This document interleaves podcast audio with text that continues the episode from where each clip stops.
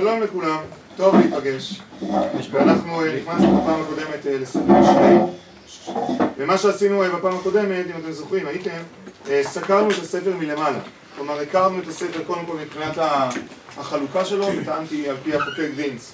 שאנחנו מדברים על ספר שבנוי משמונה, תשעה קבצים, כאשר הם מאובחנים אחד מהשני, או מהכותרת, או בסגנון, אז זה דבר ראשון שעשינו. לאחר מכן דיברנו על המשל כמפתח להבנת התנ"ך על פי הרמב"ם, וסיימנו את הלימוד בתשומת לב לשלושה חכמים, כן, הרב קוק, הרב יואל ופרופסור הדר, שמדברים על המעבר בין משלי לבין קהלת, על הצדדים השונים שבו, כן, קהלת זה ספר החוכמה ומשלי זה ספר המעשה, קהלת זה ספר הספקות ומשלי זה ספר האמונה, או משלי זה הספר הבנאלי וקהלת זה הספר שמעז להסתכל אה, לאתגרים בעיניים, ואיכשהו אין פה נכון או לא נכון, המושגים אה, מרחפים פה באוויר. זהו. היום בעזרת השם אנחנו מתחילים לצלול לקובץ א', אנחנו נשקיע שני שיעורים. אמרתי, אני לא נקרא כל פסוק, אבל אני כן רוצה שנרגיש ש, שלמדנו, שהקפנו פה את, ה, את החטיבה, את הקובץ, כולל תשומת לב לשאלה שהיא תהיה פה כל הזמן, איך לומדים את ספר משלי כספר תנ"ך. לא רק כספר מוסר, לא רק כספר מחשבה, אלא איך, איך אני יכול לפענח אותו גם כספר תנ"כי, לפעמים זה יותר בולט, לפעמים פחות, בסדר. מה שנקרא, זרמו איתי ואני מקווה שה... שהרעיונות ימצאו חן בעיניכם.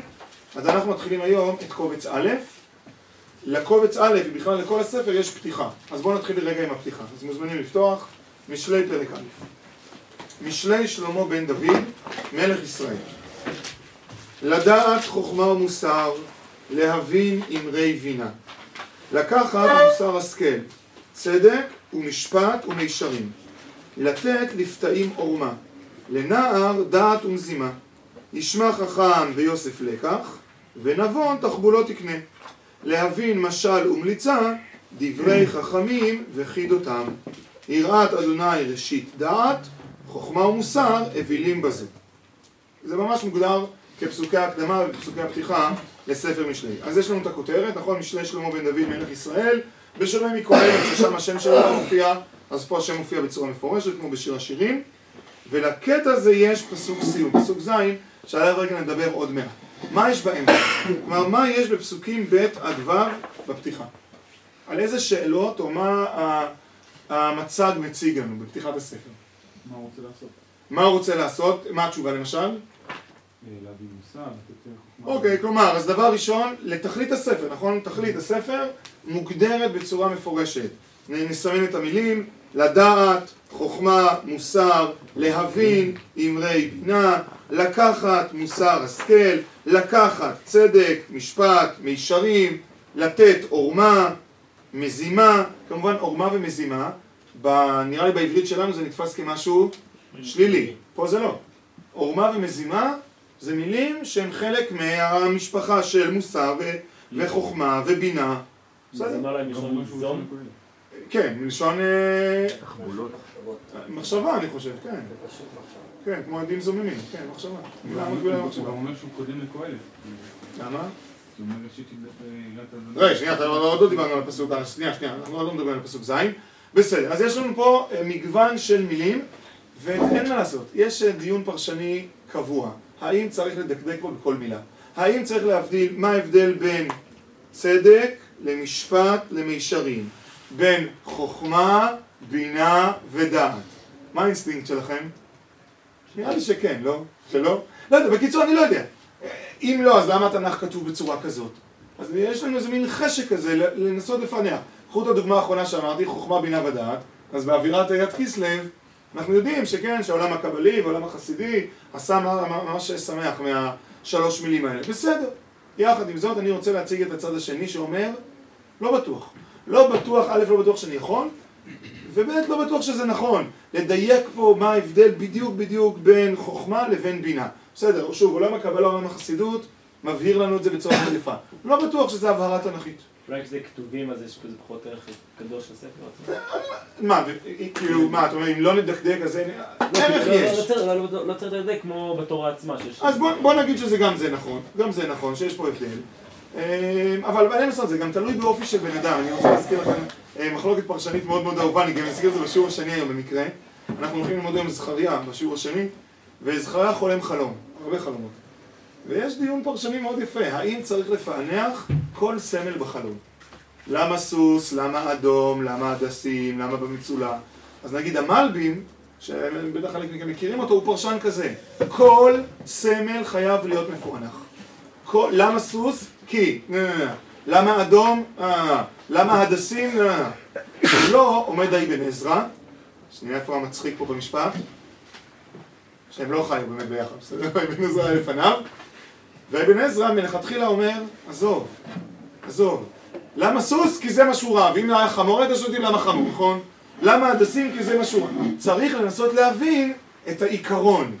ולא, גם הרמב"ם, אנחנו נלמד את זה ברמב"ם, ולא כל מילה יש לזה משמעות נסתרת וסמלית, אז אני מסכים איתך שבכתובים זה יותר קל, במשלים נבואים מפורטים זה יותר קל, בתורה יותר נדייק, גם לא בטוח.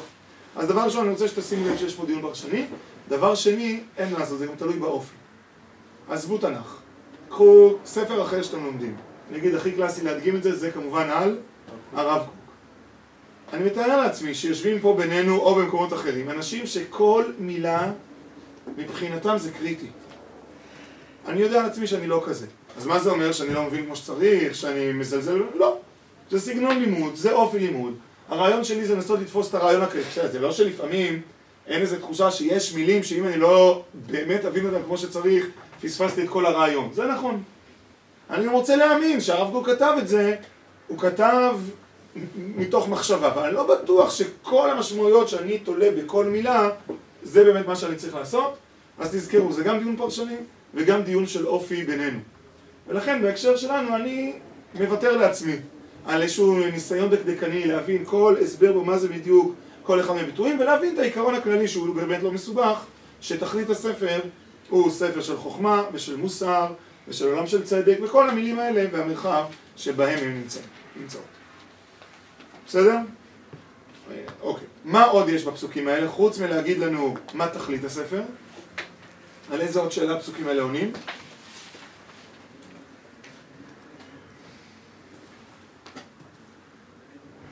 יש. למי הוא מיועד? עכשיו דיברנו שהמטרה שלו זה חוכמה, מוסר, להבין אמרי בינת הטאטם, אבל תשימו לב שבפסוקים גם מייעדים לנו, כן, למי הספר מיועד, אז למי הוא מיועד? אז יש לנו פה שתי חבורות בגדול. חבורה אחת, החכמים, נתחיל איתה, נכון? יש לנו פה ישמע חכם ויוסף לקח, ונבון תחבולות תקנה, דברי חכמים, אז יש לנו פה קבוצה אחת, יפה, לא מפתיע. ספר חוכמה שמיועד לחכמים. מה כן קצת מפתיע ומיוחד פה? יפה מאוד. הקבוצה השנייה הקבוצה, איך קראת לה? אווילים. זה נכון שהמילה הזאת מופיעה, אבל זהו, נערים קטנים. כלומר זה ספר שבאמת מוגדר כספר חינוך. תשימו לב, לתת לפתאים עורמה, פטי. נכון שגם אדם מבוגר יכול להיקרא פטי, אבל בדרך כלל פטי, נדמה לי, בטרמינולוגיה שלנו, זה אותו נער תמים, נער צעיר. לתת לפתאים עורמה, לנער, לתת לו דעת ומזימה. אה, ואני רוצה שתשימו לב לזה, מכיוון שתוך כדי הספר אנחנו נשים לב היכן הספר מכוון לילדים, לנערים, לפתאים, והיכן הספר הוא ספר שכבר מכוון לאנשים בוגרים, אנשים שכבר עברו משהו בחיים שלהם. אתם תראו את זה כבר בקובץ א'. זה כבר בקובץ א', יהיה לנו מאוד מאוד קל לשים לב לחלוקה הזאת. מה מעלה לכתוב ספר, מה מעלה לכתוב ספר גם כאילו שני אנשים? חכם לא רוצה לשמוע מה מצא נער, הוא כבר עבר את זה, או נער לא אכפת לו מה חכם. אני לא יודע אם הסיפור הזה מה אכפת, אלא זה נגיד... זה לא רלוונטי. בוא נדבר על רלוונטיות, אז לא יודע, בואו תנסו לענות על זה. א', אני מזכיר שהספר בנוי מקבצים שונים, זה יכול להיות שזה בדיוק הרעיון. יש קבצים בספר שיותר, סליחה, מכוונים לילד, למשל כמו קובץ א', ויש ספרים בספר שיותר מכוונים לעולם מבוגר. תשובה שנייה שעולה לי בראש, שחלק מהתפקיד של הספר הוא גם לחנך איך לחנך. כן, לא, אבל, נכון, אבל אני, יש מטרה לספר לחנך אותך כאדם מבוגר, כאדם חכם, אבל חוץ מזה, יש רעיון בספר לחנך אותך איך לחנך צעירים. אז יכול להיות שהשילוב ביניהם הוליד את ספר משלי. אני יכול לחשוב על עוד תשובה. מי מאיתנו, אה, למרות גילנו המבוגר, חוזר לפעמים לספרי ילדים ומוצא בהם דברים שאנשים מבוגרים יכולים למצוא בהם? יש לכם איזה... זה דוקטור סוס. נכון, משהו לעשות, והפודו, וזה נחמד. כלומר, אנחנו, אנחנו אנשים שיכולים לחשוף ספרים ברבדים שונים. הדוגמה הכי יפה שאני אוהב להסתובב איתה, אתם מכירים את הספר אהרון ועיפרון הסגול? לא. מישהו מכיר? זה אחד הספרים, אני, זה אחד הספרים הראשונים, השם הראשון שההורים שלי קנו לי עם הקדשה, כשהייתי בן שלוש או משהו כזה, עד היום. זה אצלי במדף של הספרים האלה, של ספריית הנער, כאילו, ואני קורא בו, והוא מבחינתי אחד מספרי התשובה החשובים ביותר. החזרה הביתה. כן, החיפוש, מי שמכיר את הספר, אתם מכירים את הספר? החיפוש הביתה, והאדם יוצר לעצמו את הדרך לחזור הביתה. עכשיו חמוד. תגידו לי, האם הוא התכוון לכל המשמעויות שאני תולה בספר? אפרופו הדיון הקודם, לא בטוח. אבל אני יכול לחזור, כמו כולנו, לספרי ילדים, ורגע, גם ספרי ילדים, הם פתאום פותחים לנו איזשהו מבט נוסף בגלל המקום שבו אנחנו נמצאים. אני חושב שזה התשובות המרכזיות. אם תחשבו על משהו נוסף, אשמח לשמוע.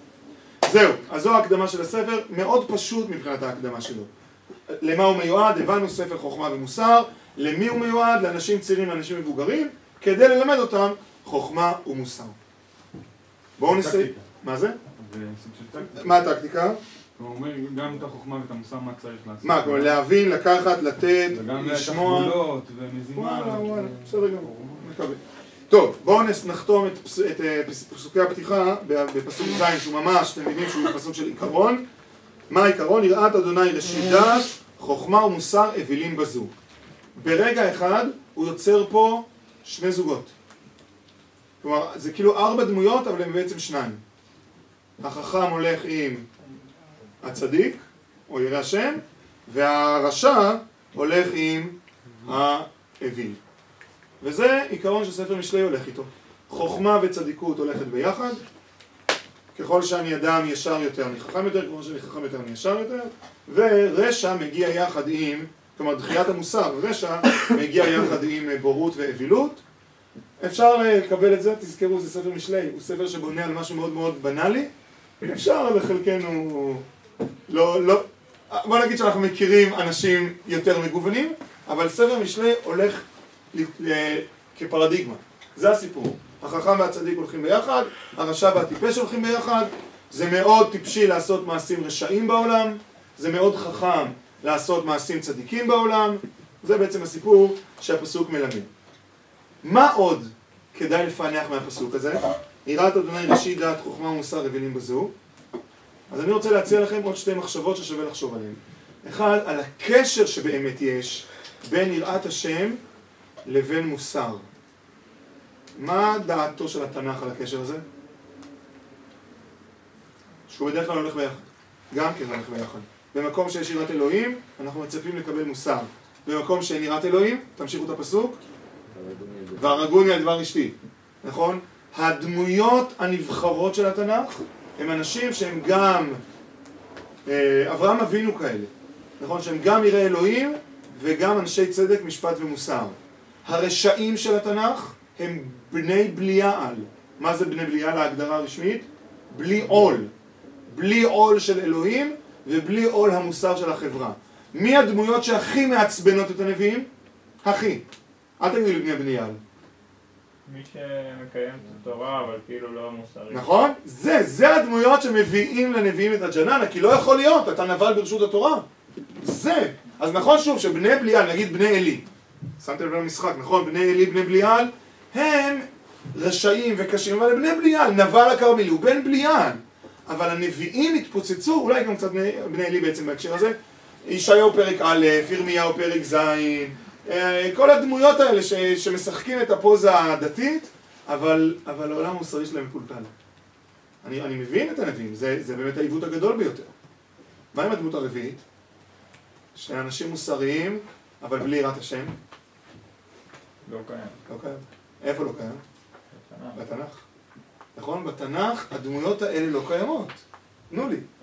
רגע, יש דמות אחת, אבל אנחנו מפענחים אותה ככה רק בעקבות המבט המודרני, וזה אחאב. אחאב מלך ישראל נתפס כדמות לאומית, לא דתית, עובדת עבודה זרה, אבל מאוד מאוד שאכפת לה מהעולם החברתי עד שהוא נופל בכרם נבות. מי קורא ככה את הפרשה? מי יכול לקרוא ככה? מי אחת הדמויות הראשונות בהיסטוריה היהודית שפתאום שם לב ואמר, היי, איזה קטע, יש פה דמות רביעית, שהם כופרים, מחללי שבתות, אוכלי שפנים, אבל עמוקים בעולם מוסרי. אליהו בסוף. הרב קוק, לא, גם אליהו בסוף הוא זה מוצנע. לכן, לא, לכן אמרתי שהרב קוק מפענח את המפגשים בין אליהו לאחאב, הוא מפענח את זה בקטגוריות האלה של תחילת ה-20, של פרגש העולם הציוני. לא, אני באמת חושב שלא סתם. לא סתם הרב קוק עולה לארץ, ושנתיים אחר כך כותב את מאמר הדור. כי פתאום זה מה שהוא פוגש. כמעט הייתי אומר, אה, לא- אני לא, לא מכיר תופעה כזאת. כלומר, אני מכיר צדיק אורגינל, אני מכיר בן בליעל, אני מכיר נבל ברשות התורה, אני לא מכיר תופעה רביעית. ופתאום הוא מתחיל לפענח את העולם. בסדר? זו עוד נקודה שכדאי לשים לב אליה. אה, סתם אני אגיד לכם סוגר דבר מעניין. הח- החבורה הבין דתית שלנו, סיפרתי לכם עליה? אז אנחנו אמרנו לכם שאנחנו מדי פעם גם נפגשים בתוכנו ללימוד. שבוע אחרי חנוכה אנחנו עושים לימוד רציני של איזה חצי יום, והנושא שבחרתי שנלמד, בין מוסר לבין יראת אלוהים. ממש, איך, איך כל אחד מהדתות השונות מתייחסות לסיפור הזה. של הקשר בין היותי אדם, כי זה הרעיון של הקבוצה. אנחנו אנשים מאמינים, היותנו אנשים מאמינים, והיותנו אנשים מוסריים. ומה הקשר בין, ה, בין הצדדים?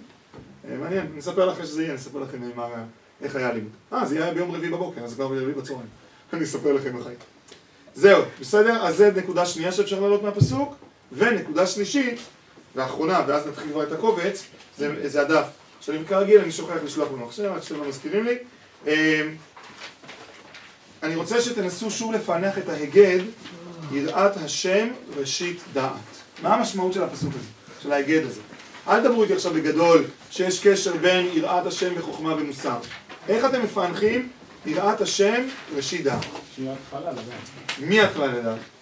מה המשמעות? מה המשמעות שהיראה יהיה התחלה לדעת? כמו שאומרים שכל שיראת חטאו תחמוד בהם. אוקיי, כלומר יראת החטא שקודמת לחוכמה, למה? אז בוא תגידי למה, למה יש תלות בין יראת השם לבין חוכמתו מתקיימת? אז כביכול החוכמה מנותקת מה- מהרובד המעשי. בסדר גמור, אז זה למשל פענוח אחד. מישהו רוצה לפענח בצורה נוספת? בואו נראה שני פרשנים, שני פרשנינו הגדולים של ספר משלי, הקדומים, הרס"ג, מפרש ככה: יראת השם ראשית דעת, וכן מאמר דוד, ראשית חוכמה יראת השם.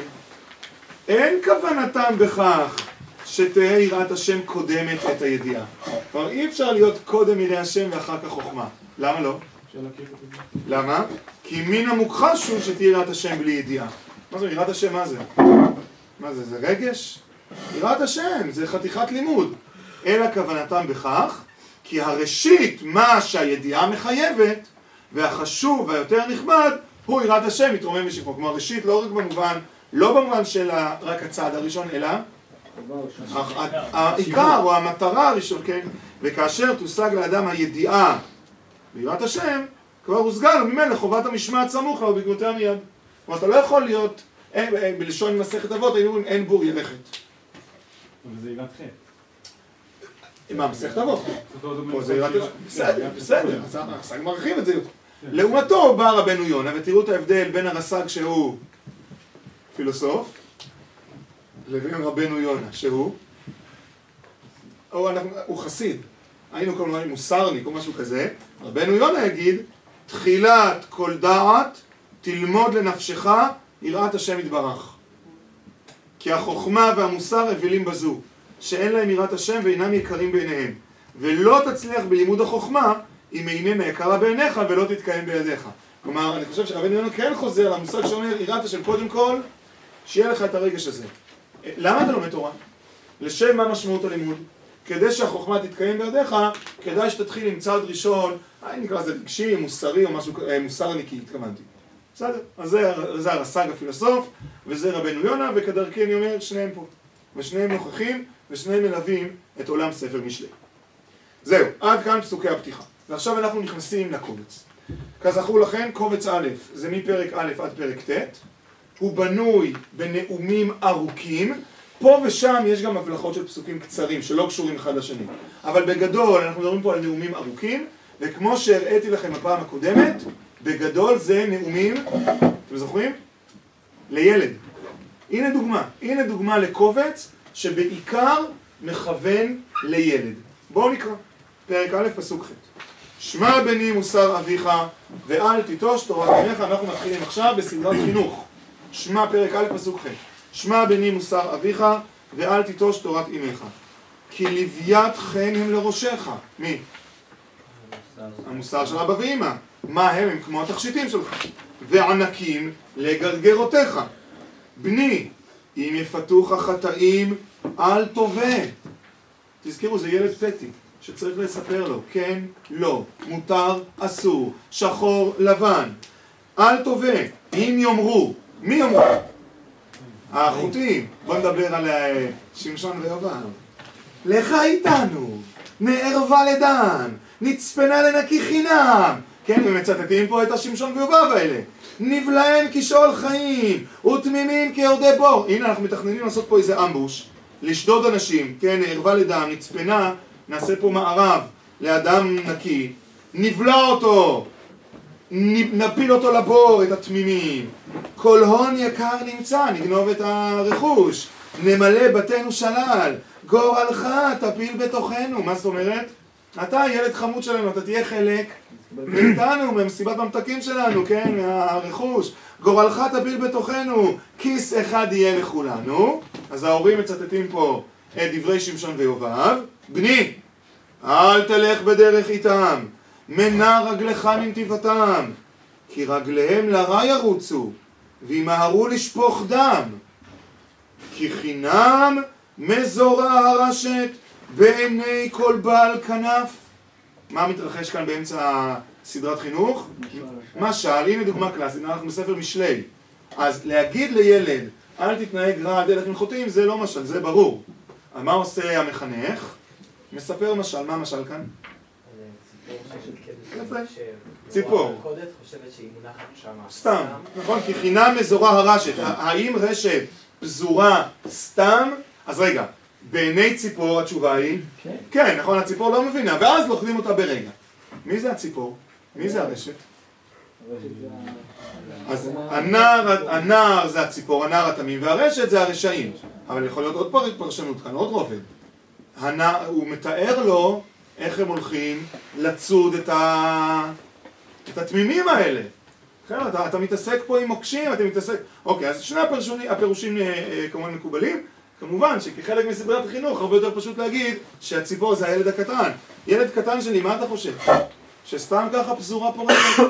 אז הבעיה פה היא לא רק אתה עושה רשע, אלא... אלא... אתה תדפק, סליחה, אתה תדפק מזה. מה אתה חושב? מה אתה חושב, שהם סתם מזמינים אותך? אתה באמת חושב שאתה הולך להרוויח? אז יש פה גם אמירה עקרונית נגד רוע, כן, לא להתנהג בצורה רעה מוסרית, אבל גם יש פה משהו מאוד תועלתני. וזה אחד הקטעים, אני לא יודע להגיד המחמיצים במשלי, אבל כבר ראינו את זה קצת, שספר, ראינו את זה בפעם הקודמת, שספר משלי פחות ילמד אותנו מוסר כאמירה ערכית, הרבה יותר מוסר כאמירה, כאמירה תועלתנית. כדאי לך לא להיות רשע. לא בוא נדבר עמוקות על הרשע בעולם, אלא הסתכל על העולם, אל תהיה רשע. אל תלך עם אותם חטאים, כן, כי זה חטאים, אבל תדע לך שאתה גם תדפק. אז, אז תשימו לב שיש פה רבדים בחינוך. כי חינם מזוהה הרשת בעיני כל בעל כנף, והם לדמם יערובו, הם זה השמשון ויובב האלה. יצפנו לנפשותם. איזה עוד, רב, איזה עוד רובד חינוכי יש כאן? לא רק שאל תעשה את זה כי זה רע, לא רק אל תעשה את זה כי אתה תיפול, אלא האמירה העקרונית היא, אדם שעושה רע, הוא נופל, הוא זה שנופל. יצפנו לנפשותם, נפשותם של מי? אז תגידו לי נפשותם של החבר'ה התמימים. זה יכול להיות, אבל גם יכול להיות נפשותם. כן אורחות כל בוצע בצע, את נפש בעליו ייקח. מי זה בעליו? או ההוא ששודדים אותו, או ההוא ששודד. קחו למשל הגד ממסכת אבות, ולאט לאט תראו שיש ממש קשר יפה בין ספר משלים. אה, הקנאה, התאווה והכבוד מוצאים את האדם מן העולם. איזה אדם? או שמקנא, או האדם שמקנאים, ולכן פוגעים בו. עכשיו אני עוצר כאן. למה אני עוצר כאן? כי ברגע זה עזבנו את התנ"ך ונכנסנו לשיעור מוסר. אז אני עוצר כאן. כי הרי אפשר עכשיו לפתוח שיעור שלם על קנאה ועל משמעות הרוע בעולם ועל אדם שעושה מעשים רעים ובסופו של דבר פוגע בעצמו, אבל זה, לא, זה, זה כבר התפתחות. אבל תשימו לב שזה נוכח. כלומר, אני בפירוש יכול לקחת למשל את מסכת אבות ולמצוא בהם את השורשים כבר בספר משלי. אה, אבל זה לא, כאילו זה לא, זה לא טיעונים משכנעים כל כך, זה לא, תוכיח. אה, רגע, מה זה לא טיעונים משוכנעים? הנה הנחת יסוד שהרשע רע. אוקיי, ומי אמר?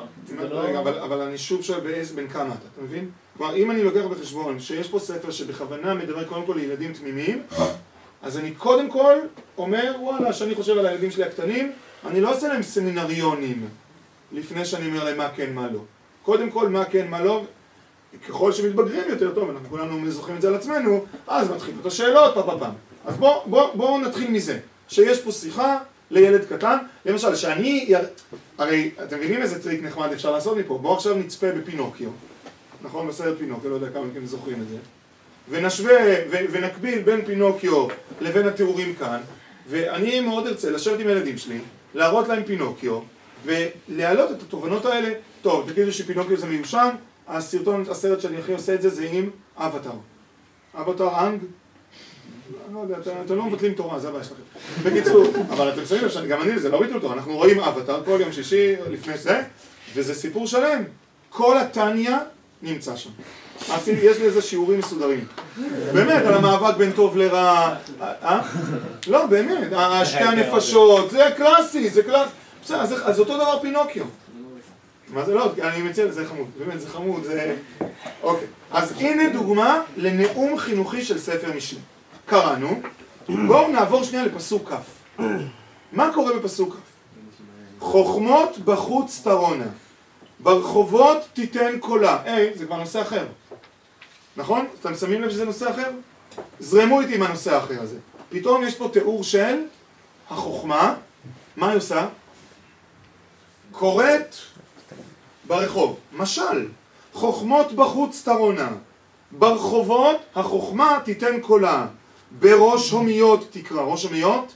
מקום הומה, בצומת, במרכז המסחרי, בפתח העיר, בפייסבוק, בפתחי שערים, בעיר אמרי התומר. מה אומרת החוכמה? עד מתי פתאים תאהבו פתי, ולצים לצאן חמדו להם, וכסילים ישנאו דעת. נו מה קורה איתכם? תתעוררו, תשובו לתוכחתי. מי הדובר? הדוברת? חוכמה. החוכמה. הנה אביע לכם רוחי, הודיע דבריי אתכם. איך קוראים לאלון שלנו? יופי. יען קראתי ותמאנו, נטיתי ידי ואין מקשיב, ותפרעו כל עצתי, כי אתם עושים מה בראש שלכם, כי לא אכפת לכם ממוסר וחוכמה. עכשיו, רק, אני עוד אני באמצע הקטע. אל מי הדברים מופנים? קטעים.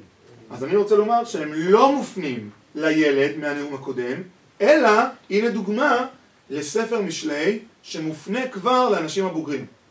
עכשיו, פרק א', אנחנו יודעים את זה מהרבה ספרים בתנ"ך, הוא סוג של פרומו. והנה דוגמה מאוד יפה. פרק א' מורכב משלושה חלקים, פסוקי הפתיחה שדיברנו עליהם, נאום אמצעי שמדגים לנו בקטנה, עוד רגע תראו מה זה נאום יותר ארוך, מדגים לנו בקטנה מה זה נאום כלפי ילד קטן, ונאום שמפנה אותנו לחברה הבוגרת. ועכשיו זה אנחנו. ואנחנו מקשיבים לחוכמה, לתורה, לחוכמה, לעולם הערכי, ת, ת, תכניסו את המילים שלכם, שניצבת בעולם וזועקת על בני האדם. לא נמאס עם המושחתות שלכם כבר, לא שלכם, של האלה בירושלים? מה, אתם, אתם לא לפעמים מרגישים איזה צורך לקום ולזעוק ולהגיד, רגע, מה מתרחש כאן? מה זה השחיתות הזאת שפוסה פה בכל מקום? אז הנה דוגמה לצעקה שכזאת. זה לא לילד קטן. זה לא. זה לציבור, זה לרחוב, זה לעולם הבוגר. אני ממשיך לקרוא, אה, פסוק כ"ו, אין בעיה. אתם לא מקשיבים? ותוכחתי לא אהביתם? סוף פסוק כ"ה? גם אני בעדכם אשחק. חכו, אתם תיפלו, ואני נעשה פה תנועות גסות. אה, אוקיי. אלעד בבוא פחדכם. בבוא חשועה פחדכם, ועידיכם, עידיכם זה זמן הנפילה, רגע הנפילה, המשבר, כן? כסופה יאטה, בבוא עליכם צרה וצוקה, חפשו אותי בסיבוב. אז יקראונוני ולא אענה. ישחרונוני, יחפשו אותי כמו שחר אבקש לך, כן? ולא ימצאנוני. למה? תחת כי שנאו דעת. ויראת אדוני לא בחרו. אז תשימו לב שהעיקרון, יראת השם ראשית דעת, זה הולך להיות עיקרון שיוביל את כל ספר משלי, הוא מסיים את פרק א', הוא יסיים את הקובץ הראשון בפרק ט', ולפי הזיכרון שלכם הוא גם יסיים את כל הספר. למה? בלי לפתוח. מה הפסוק האחרון של הספר? יראת השם איתי תנא. נכון? שקר החן והבל היופי, אישה יראת השם, היא תתעלל. כלומר, יראת השם זה בעצם החורז, המוטיב החורז של ספר משלי. ויראת השם לא בחרו, לא אהבו לעצתי, נעצו כל תוכחתי, ויאכלו אותה, סתם, ויאכלו מפרי דרכם, וממועצתיהם יסבאו, מהמחשבות שלהם, מהטריקים שלהם, כי משובת פתאים תהרגם, ושלוות כסילים תאבדם. לעומת זאת, ושומע לי, מי זה לי? ישכון בטח, ושאנן מפחד רעה.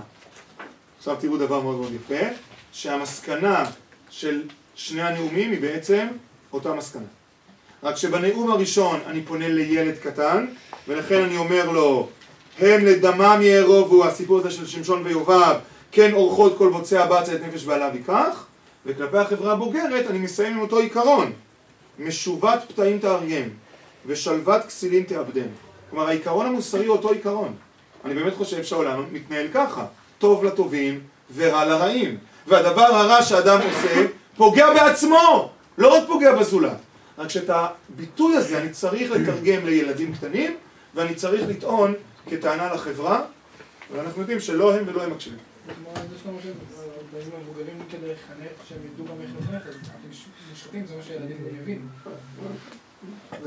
גם אנשים מבוגרים אה, מתפתים. נכון, לכן אמרתי, נכון, אבל בכל זאת תסכים איתי שיהיה הבדל בין אה, פעולה או שיעור שאתה תעביר לילדים קטנים עם הנחת יסוד מסוים לבין אנשים מבוגרים שאתה יודע שהם מתפתים.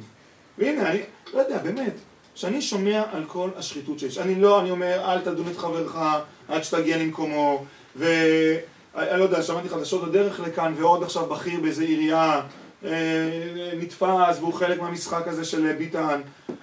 אתה אומר לעצמך, ואני קראתי על זה מחקר שנה שעברה, אני חושב אפילו דיברנו על זה, אם אתם זוכרים, איך זה, כאילו סטטיסטית, אדם שנמצא בקודקוד נהיה מוש... איך זה קורה? מה, הם אנשים רעים שמגיעים לקודקוד? אז מה התשובה? כן. התשובה היא שלא. לא, התשובה של... לא, יש אנשים רעים שמגיעים לקודקוד. פוליטיקאי זה לא טראם. רגע, אבל הטענה היא לא, שהמקום גורם, כלומר, להצליח לשמור על עצמך נקי בעמדה כזאת בכירה, זה חתיכת אתגר. לא, באמת. מה? גם אנשים קטנים, זה שחיתות קטנה שלא שמים לב. לאנשים גדולים, שחיתות גדולה לגמרי, אתה לגמרי קיצור. זהו, זה פרק א', בסדר? הנה, ראיתם דוגמה לספר משלי. אבל זה לא ספר משלי שאתם מכירים, פסוק, פסוק, פסוק, זה קובץ ב'. קובץ א' הוא נאום ארוך. אז פה היו לנו שלושה נאומים קצרים. בואו נעבור לנאום קצת יותר ארוך. לילד קטן, פרק ב'. עכשיו, אנחנו הולכים להדגים את הנושא הזה היום, את הנאומים. פרק ב', נקרא גם אותו. בני, אם תיקח אמריי ומצוותיי תצפון איתך. פתחנו שיעור חדש, שיעור חינוך חדש. להקשיב לחוכמה אוזניך, תטה לבך לתבונה. כי אם לבינה תקרא, לתבונה תיתן קולך, אם תבקשנה ככסף וכמטמונים תחפשנה, אז תבין יראת אדוני ודעת אלוהים תמצא. שימו לב, יראת השם ממשיכה לחגוג כאן. הטענה היא כמובן תלמד, תשקיע, תחקור, זה לא נופל מהשמיים. צריך להשקיע בעולם של חוכמה ומוסר. חכה. כי אדוני ייתן חוכמה, מפיו דעת ותבונה, יצפון לישרים תושייה, מגן להולכי תום. אתה רואה לאט לאט, אנחנו עוברים לשדה הסמנטי של ההתנהגות המוסרית. לנצור אורחות משפט, ודרך חסידה בשמור, אז תבין צדק ומשפט, ומישרים כל מעגל טוב, כלומר אתה תתנהג בצורה ישרה, אתה ת, תחיה את חייך לאור הצדק, כי תבוא חוכמה בליבך ודעת לנפשך ינעם. מזימה תשמור עליך, תבונה תנצרקה. רגע, תסבירו את המשפט פה. מה זאת אומרת מזימה תשמור עליך? אז תזכרו שהמילה מזימה היא מקבילה למילה תבונה, זו מילה חיובית. המזימה תשמור עליך. החשיבה שלך, העמקה שלך, הדעת שלך, תשמור עליך בחיים. מזימה תשמור עליך. תבונה תנצרקה. התבונה תשמור עליך. להצילך מדרך רע, מאיש מדבר תהפוכות, משמשון ויובב. העוזבים אורחות יושר, ללכת בדרכי חושך.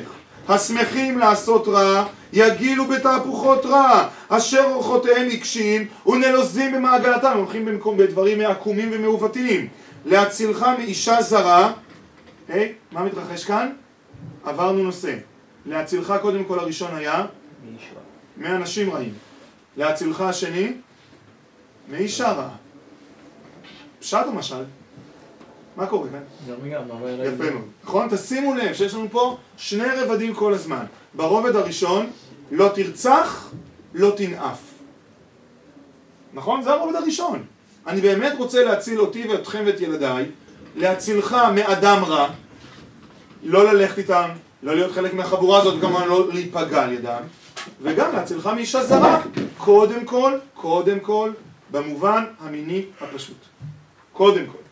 אבל מכיוון שאנחנו בספר משלי, אתם מוזמנים להתחיל לפענח פענוחים נוספים. איפה האדם עצמו? איפה- איפה האדם, איפה האדם מקבל אה, איזשהו אה, דרך לא להתפתות לעצמו? כאילו, כלומר, גם אנשים חכמים שכן שכן יש להם בינה ותבונה. כן. אני, אני לא יודע, פה, פה זה לא בא לידי ביטוי. פה הפיתוי הוא או מול הרוע אנשים רעים, או מול אישה זרה. אבל מעצמך. לא. יש לי שאלה. בהתחלה הוא כותב אה, לחפש לחפש את החוכמה, כן. אבל הוא כותב כי השם ייתן חוכמה. אני לא מחפש חוכמה, ה- אה, לא- לא תהיה פה. אבל אבל- כבר, דיברנו, נכון, אתה צודק, אבל זה בדיוק, זה כאילו ה, הקשר שספר משלי עושה בין יראת השם לבין חוכמה. בין חוכמה לבין מוסר. בין מוסר לבין יראת השם. כלומר, המושגים האלה הם ביצה ותרנגולת, במובן הזה. טוב, בוא נסיים רגע את הזה. אז להצילך מאישה זרה, מנוכריה, מראה החליקה. כן, כלומר, שוב, אישה זרה שמתחילה לפתות אותך. העוזבת אלוף נעורה, אישה בוגדנית. ואת ברית אלוהיה שכחה. היי, יש פה ממש משל, נמשל מתפרץ.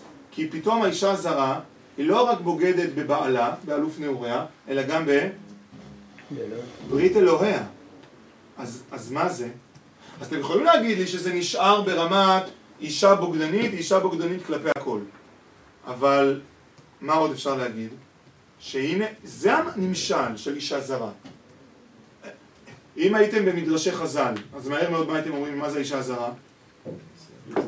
יצר הרע, עבודה זרה, עבודת גילולים, תרבות רומא. אז ספר משלי כבר מתחיל את זה קודם. הנה, העוזב את אלוף נעוריה ואת ברית אלוהיה שכחה. כי שחה אל מוות ביתה, הבית שלה הוא פתח לגיהנום. ואל רפאים, כן, גיהנום, שאול, מעגלותיה, הדרכים, המעגלים, הדרכים, יובילו לתהום. כל באיה לא ישובון ולא ישיגו אורחות חיים. למען תלך בדרך טובים, חמוד שלי, ואורחות צדיקים תשמור, כי ישרים ישכנו ארץ ותמימים יוותרו בה, ורשעי- ורשעים מארץ יכרתו, ובוגדים יסחו, כן, יסחפו ממנה.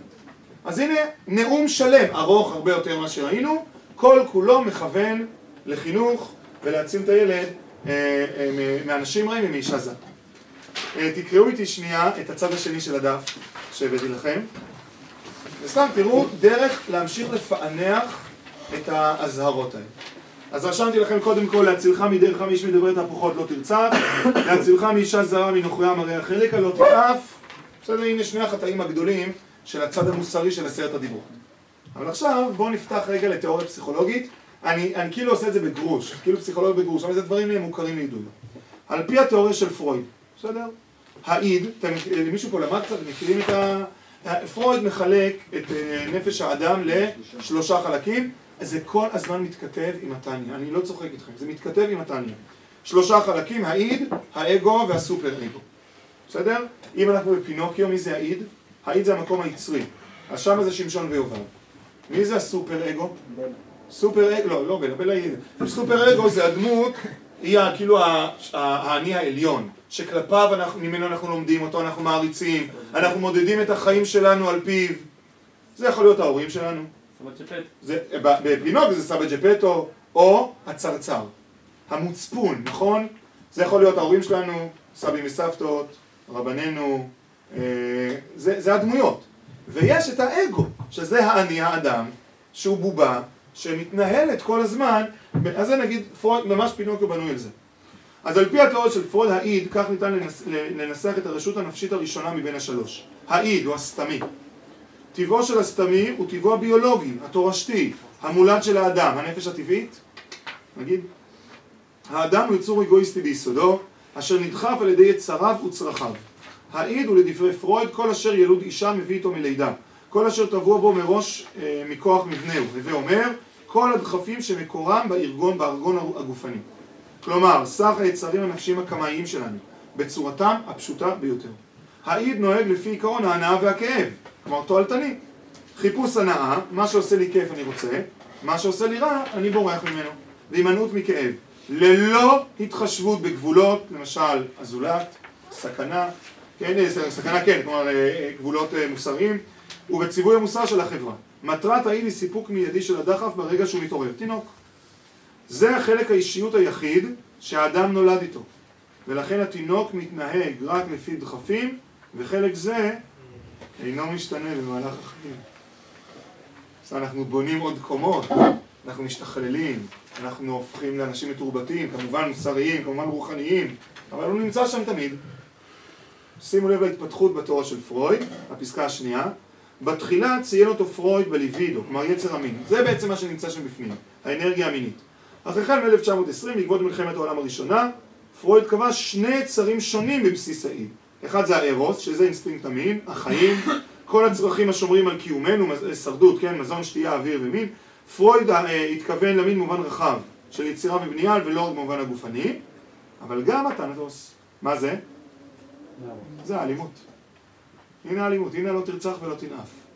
הנה להצילך מדרך איש רע ולהצילך מאישה זרה. אינסטינקט ההרס והמוות. דחפים המביאים את האדם לפגוע בעצמו או בזולתו. בשל הסתירה בין היצרים, כי אחד זה חיים ועונג ואחד זה מוות ואלימות, מתגבר דחף החיים, אנחנו כל הזמן בריצה הזאת. הוא מונע ביטוי של דחף המוות המתבטא בתוקפנות, יש לציין כי כל, לפי פרויד, כל בני אדם מונעים על ידי שני הדחפים. אז הנה שוב, אני לוקח את הנאום הבנאלי כמעט של ספר משלי, שמבחינתי הוא באמת יכול להפוך להיות מסלול המראה ללימוד, למוסר, להעמקה. אבל פה אני עוצר, כי ברגע זה אנחנו עוזבים את ספר משלי ופותחים שירות פסיכולוגיה. אני רוצה להראות לכם עוד דוגמה, כדי לראות כמה, כמה זה חשוב הלימוד הזה. והפעם נשתמש במדרש חז"ל, אחד מהמדרשים האהובים עליי, כוסו חכמנו. סתם, זה לא בכוסו חכמנו. זה אחד הסיפורים היחידים שנמצאים בחז"ל, סתם, לא יודע אם היחידים, אבל שלא נמצאים בכוסו חכמנו. למה? עוד רגע תראו. אנחנו במסכת עבודה זרה, דף י"ז, אתם מכירים את הדף הזה, אבל לא בגלל הסיפור הזה, שלדעתי אם לא הגעתם אליו, לא, לא, לא, אלא בגלל סיפור אחר שיש בעבודה זרה, דף י"ז, אלעזר בן דורדי. אומר לכם משהו? כן. יפה. אז אחד לפני זה הסיפור הזה. רבי חנינא ורבי יונתן הבו כאזלה באוחה, שני חכמים הלכו בדרך בים במבום. מתו להנא ותרי שבילה, הגיעו ל... לצומת, בסדר? הגיעו לאותם שני שבילים. אחד, פצה פיתחא דעבודת כוכבים, ו... מה זה, מה זה?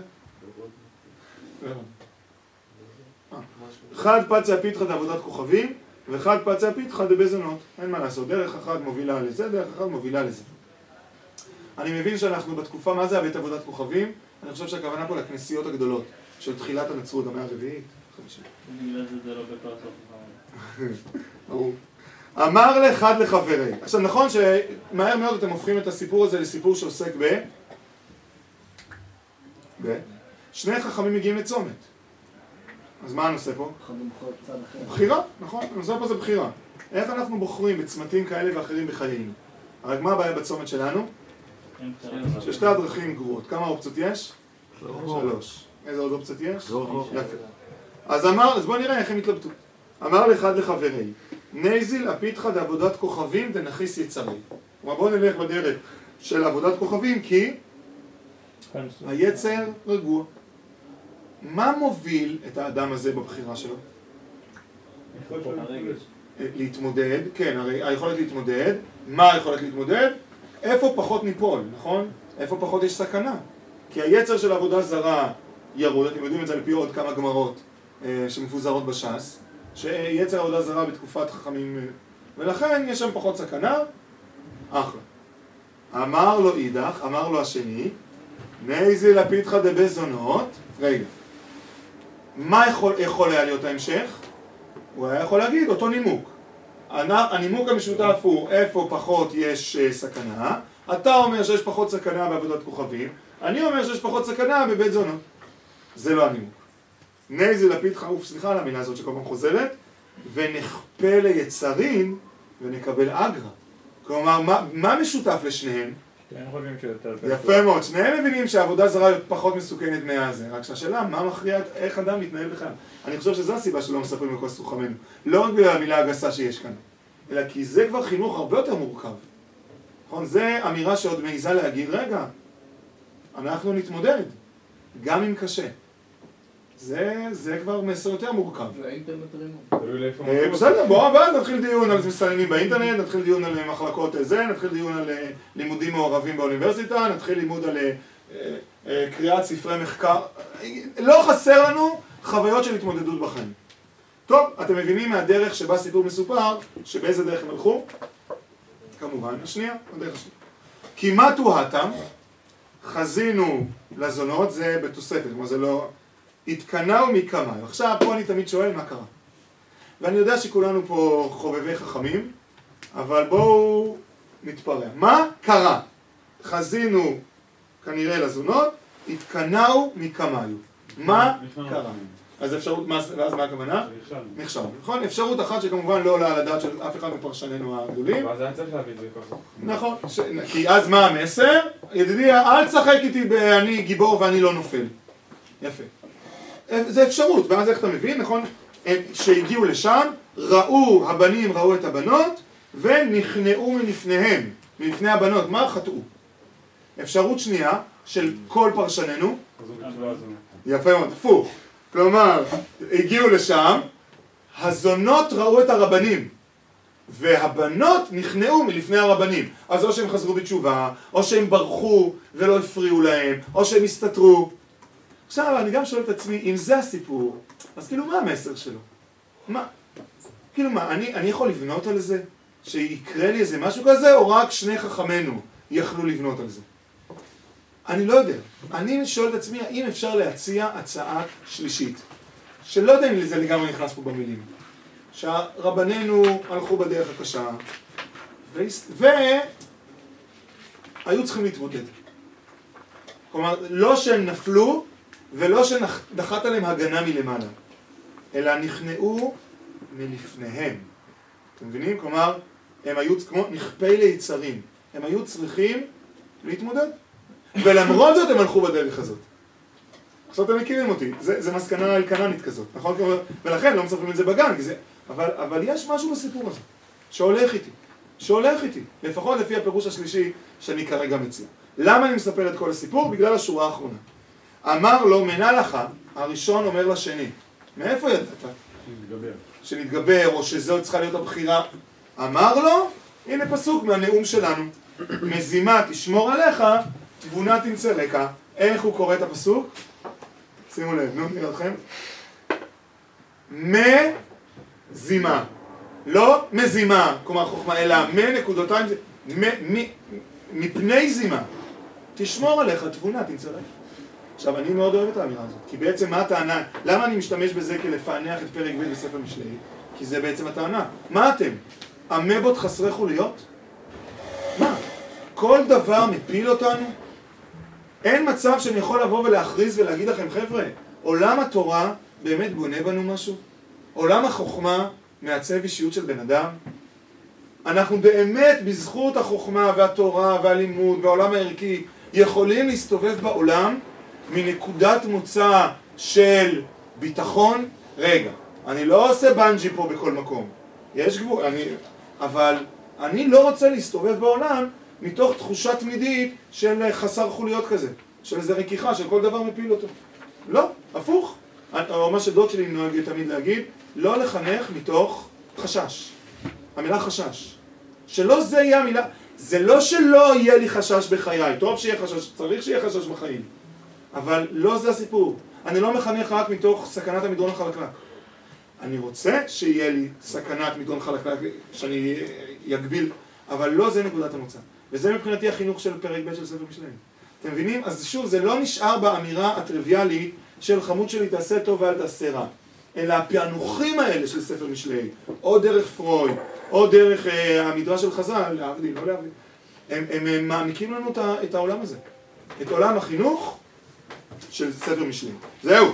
פה אנחנו עוצרים, כי אנחנו ספר משלי ולא עולם חינוך. אבל הנה הדוגמאות שאני רציתי להראות לכם היום, מה זה אומר לקרוא פרק תנ"ך, כבר קראנו שניים אם שמתם לב, ו- ולהבין אותו, להבין את ההקשר של הספר, והנה לאט לאט הוא הופך להיות באמת מסלול המראה מדהים מבחינתי. אתם יודעים כמה פעולות ושיעורי חינוך אני עשיתי על הדברים האלה? כי, כי זה, זה ממש טריק יפה. מי חושב ללמד מתוך ספר משלי? מי מכיר בכלל את ספר משלי? והנה, והנה פתאום עולים פה כל כך הרבה ששווים דיוק.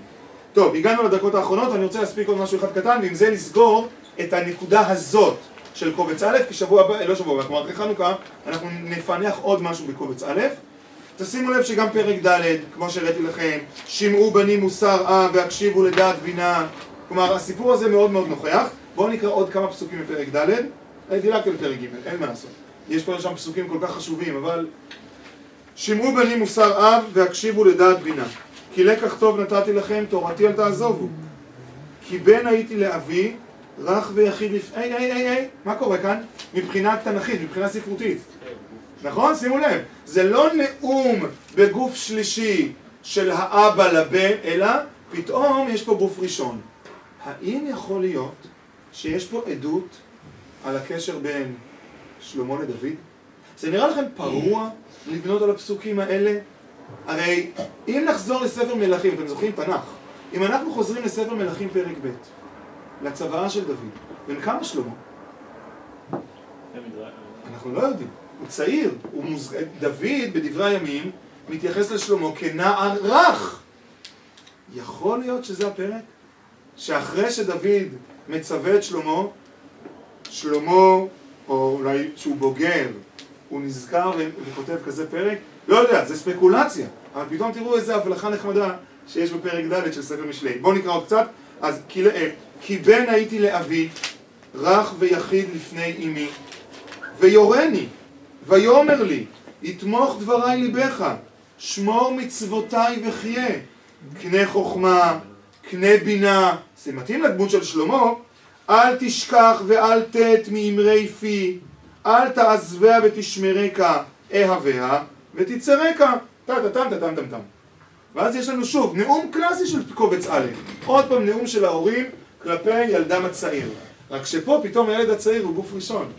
ואני באמת, אני אומר לכם באמת, בפנטזיה שלי, וואלה, יש פה עדות של שלמה על הרגע הזה של צבא דוד. אתם זוכרים את הצבא הזאת? שיש בה חלק מאוד מאוד קשה, אבל יש בה חלק ראשון של תלך בדרך טובה, לך בדרך השם, ואז יכול להיות שהאירוע הביוגרפי, האוטוביוגרפי של שלמה, איכשהו נכנס לתוך ספר משלי. בסדר? נחמד. תראו, לא, לא קראנו כל פסוק, אבל עיקרון יסודי מאוד בספר משלי נתתי לכם, להעשרה, לא הספקנו, אבל אני רוצה שתעשו את זה. תראו, אחד הפרשנים החדשים של ספר משלי זה הרב חרלה.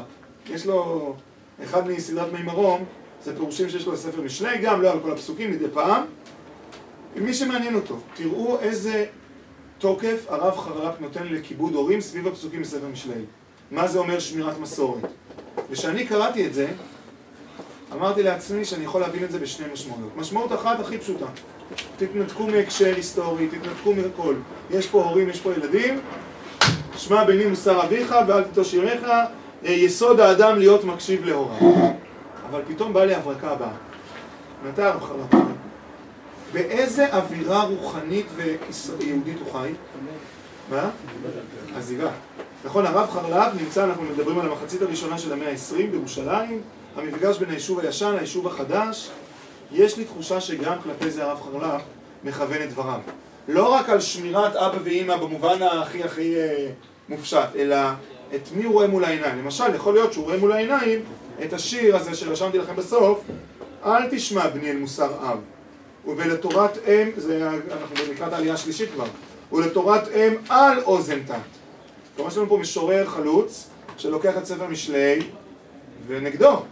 לא לשמוע מוסר עם, לא לתת אחרי אבא ואמא. ונדמה לי שמהמובן הזה הרב חרל"פ אולי, אני חושב, לא בדקתי את זה יותר מדי לעומק, אבל יש לי איזו תחושה שהרב חרל"פ לא סתם נותן איזה נאום שלם על uh, כיבוד הורים, על היחס למסורת, אלא מתכתב עם דעה שכזאת. אז הנה עוד הזדמנות, הנה עוד חלון של ספר משלי. זהו, עד כאן להיום.